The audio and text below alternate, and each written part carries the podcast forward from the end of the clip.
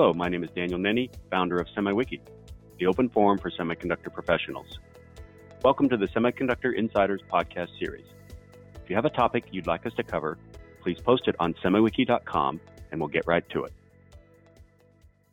Today we're talking with Wally Rhines about the Electronic Design Market Data Report that was just released. Uh, SEMI and the Electronic System Design Alliance collect data from almost all the EDA companies in the world and compile it by product category and region uh, of where the sales occurred. And you know, it's the most reliable data for EDA and IP, and provides you know insight into what design tools and IP are in highest demand around the world. So, Wally, what do the results for the third quarter of 2023 say? Thanks, Dan. It was a real blowout quarter. Uh, there's almost nothing negative, and the growth rates are outstanding in all product categories and in all regions. Overall, the EDA industry experienced a 25.2% growth rate in the third quarter of 2023 to $4.7 billion. In addition to being record revenue, the growth rate is the highest quarterly number achieved since the fourth quarter of 1998 that's that's just amazing. You know, you and I both have been in EDA a long time, and you know, seeing these double-digit yearly numbers for EDA growth is is just impressive. I mean, it, it's it's incredible. So, which regions of the world were the strongest in terms of uh, purchases of EDA software? Well, Dan, they were all strong. Every region was greater than 20% growth compared to the same quarter of 2022. Japan was actually the strongest at 30.5% growth, followed by Asia Pacific at 28.1, North America at 22.8, and Europe at 21.5. Third quarter was well above recent trends. You can see that by looking at the four quarter moving averages. The overall four quarter moving average for total worldwide EDA was 13.8%. That's still a very strong number, but only a little over half of the third quarter growth rate of 25.2%. Four quarter moving averages in the regions range from 17.8% for Asia Pacific, 13.4% for Europe, 11.2% for North America, and 9.4% for Japan. Oh, those are big numbers. What about China? Uh, China was also very strong at 34.5%, but not a record. Their Q3 23 uh, results were more in line with their longer term growth rate of 32.3% for the four quarter moving average. Did any of the Asia Pacific countries grow faster than China? Well, yes. uh, Korea grew a remarkable 54%. The other PAC Rim countries were less, and Taiwan actually showed a small negative growth rate at minus 2.8%. Yeah, that makes sense. So, what about product categories? What types of EDA tools are driving this uh, big growth? Well, it's been amazingly strong, really across the board. It ranges from 22.1% growth for silicon IP to a whopping 45.3% for IC layout. Computer automated engineering, or what are really front end design tools, grew at 22.4%, and PCB 23.6%. The IC layout number is the fastest growth we've seen since the fourth quarter of 2020. That's amazing. And, and this is, you know, during a not a record low semiconductor uh, year, but, you know, we're, we're, probably double digits weaker this year in the total semiconductor absolutely, industry, right? Absolutely. The semiconductor industry is down at least minus 10% for the year, moving below uh, 500 billion. Uh, so here you had negative semiconductor industry growth accompanied by near record uh, EDA industry growth. But that's actually a positive in the sense it says more design is going on, but the manufacturing uh, has been weak. Uh, we're probably looking forward to some uh, recovery in the semiconductor industry. Yeah, I think 2024 is going to be a good year. So, what was weak for the quarter in EDA? There was one area, and that was services. Uh, it shrank at minus 3.9%. Not a lot. But the lack of growth in services reduced the overall license and maintenance category to 28.7%, despite the strong 45.3% growth for IC layout. Right. Well, weak services revenue sometimes suggests that customers are pulling contract design work in-house, right, as a result of reduced available workload. I mean, could this be happening? Well, maybe. Uh, it's been a down year for the semiconductor industry, but the growth in design tool revenue and silicon IP suggests more design activity, not less. Perhaps the service number is a lagging indicator, uh, reflecting the weakness of nearly a year ago, and the design tool revenue suggests that we're moving into an upturn. Right. So, what about uh, IP? Did the EDA companies who report their numbers grow faster than other non-reporting IP companies like ARM, for example? Well, yes, they did this time. The EDA reporting companies came in at a growth rate of 30.6%, while the non-reporting companies were at 16.5%.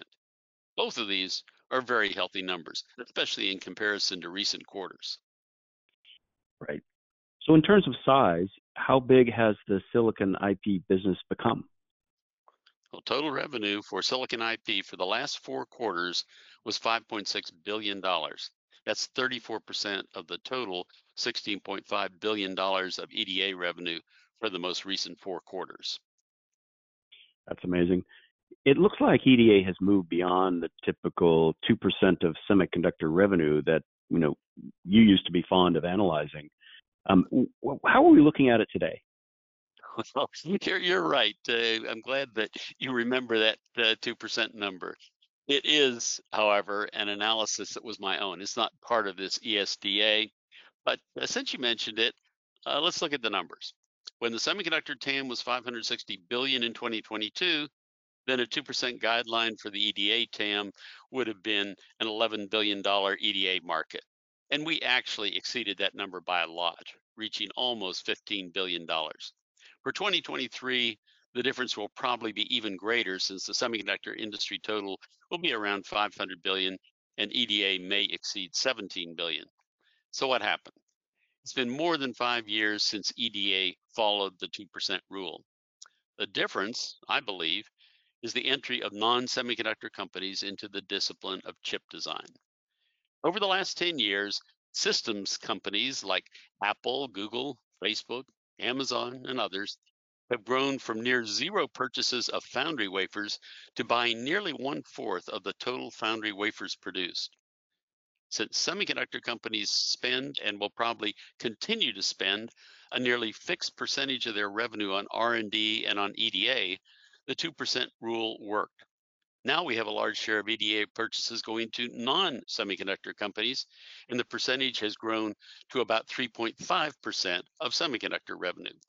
It's not anywhere near as meaningful because we're not including the effect of one fourth of all wafer usage in the R&D number the 2% number isn't so relevant anymore, even though semiconductors uh, companies are probably still spending in the same range they always have.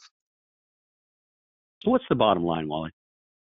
The bottom line is incredible growth of EDA spending across the board and across the world in the third quarter of 2023.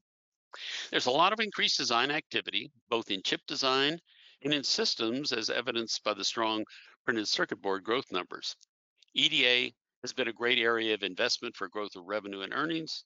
And while third quarter may have been exceptional, the underlying strength appears to be very good. AI is certainly stimulating a new wave of semiconductor startups with associated chip designs, and big users of AI are developing lots of custom processors. This, along with the growth of systems electronics in automotive, aerospace, industrial, and consumer applications, is driving ongoing positive momentum for EDA. So while the semiconductor industry will decline in revenue by 10% or so in 2023, the outlook for 2024 is increasingly positive, and that should help EDA to keep up a strong growth path. Yeah, I agree with you. You know, Wally, you, you and I both go to a lot of the conferences. I see, you know, all the time. Um, how was your experience with the conferences in 2023? You know, did you notice a significant growth or the same, or you know, what's your observation? Well, it was a strange industry in the sense that AI became uh, such a big theme, and the uh, the big companies affected by AI, the users, uh, uh, as well as the uh, the providers, uh, principally NVIDIA, and then all the companies trying to compete with NVIDIA. Uh, so that tended to skew a lot of the discussion. great enthusiasm around AI, still great enthusiasm around automotive, but real concern about everything else and questions about uh, legacy products, uh, the oncoming Chinese onslaught of older node uh, chip supply, and how it would affect uh, some of the companies that target automotive and industrial. Uh, so it, it's sort of a, a bipolar, so to speak, kind of uh, enthusiasm this year. Yeah, I agree. You know, AI is the number one topic on SemiWiki, and it's the number one topic in all the conferences and and uh, I know there was a lot of investment money put into AI chips startups and such. But you, you know what I'm waiting for, Wally, and, and you know more about this than I do. But when is the big security issue going to come up? You know, I mean, we got AI everywhere. When are we going to start seeing, you know, oh my gosh, we have to secure these systems? I think it's coming and it's going to be big because I, I already see the sensitivity that users of AI, for example, generative AI, companies that are taking these enormous foundation models and putting their own fine tuning on top of it. And all of a sudden now they want to keep everything behind their firewall because that fine tuning data is their own proprietary expertise. I think the big step is going to come when these people get really scared about protecting that data. And when they, they need to use re- resources in the cloud to do the processing, they're going to decide that they want to keep the data encrypted. Uh, and so, of course, my own focus is on how do you process data if it remains encrypted and how do you make sure that encryption is secure against quantum computers and so i'm in my own case i'm looking forward to great customer enthusiasm and i've got a lot of companies looking to us, but I think it's going to be very broad. I think it's going to go beyond that.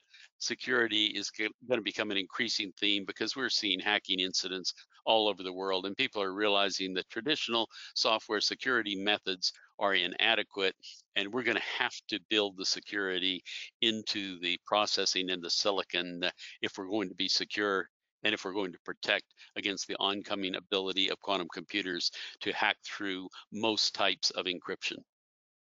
Yeah, quantum computing has been a topic uh, that I've seen lately. In fact, I did a, some podcasts on it, and you know, the experts I've talked to insist that it is definitely coming, and it is definitely going to be a problem, and we, people are not convinced we're be prepared for it. But you know, my wife and I were watching a movie, and the the power grid was hacked in the U.S. and everything was hacked, and you know the world was coming to an end. And there was one scene that showed a bunch of brand new Teslas, you know, piling into each other. And my wife and I laughed, and then she looked at me and she said, "Can that really happen?" I'm like, "Yeah," and she didn't think it was funny anymore. it's been publicly demonstrated, yeah. So, and the the conventions and meetings where hackers get together, uh, they demonstrate some pretty scary stuff. Yeah. Well, thanks, Wally, for going through all this information for us and, and making it you know understandable to us uh, laypersons. And uh, you know, I appreciate your time, and we'll see you. We'll see you soon. It's always a pleasure, Daniel. Thanks. That concludes our podcast. Thank you all for listening, and have a great day.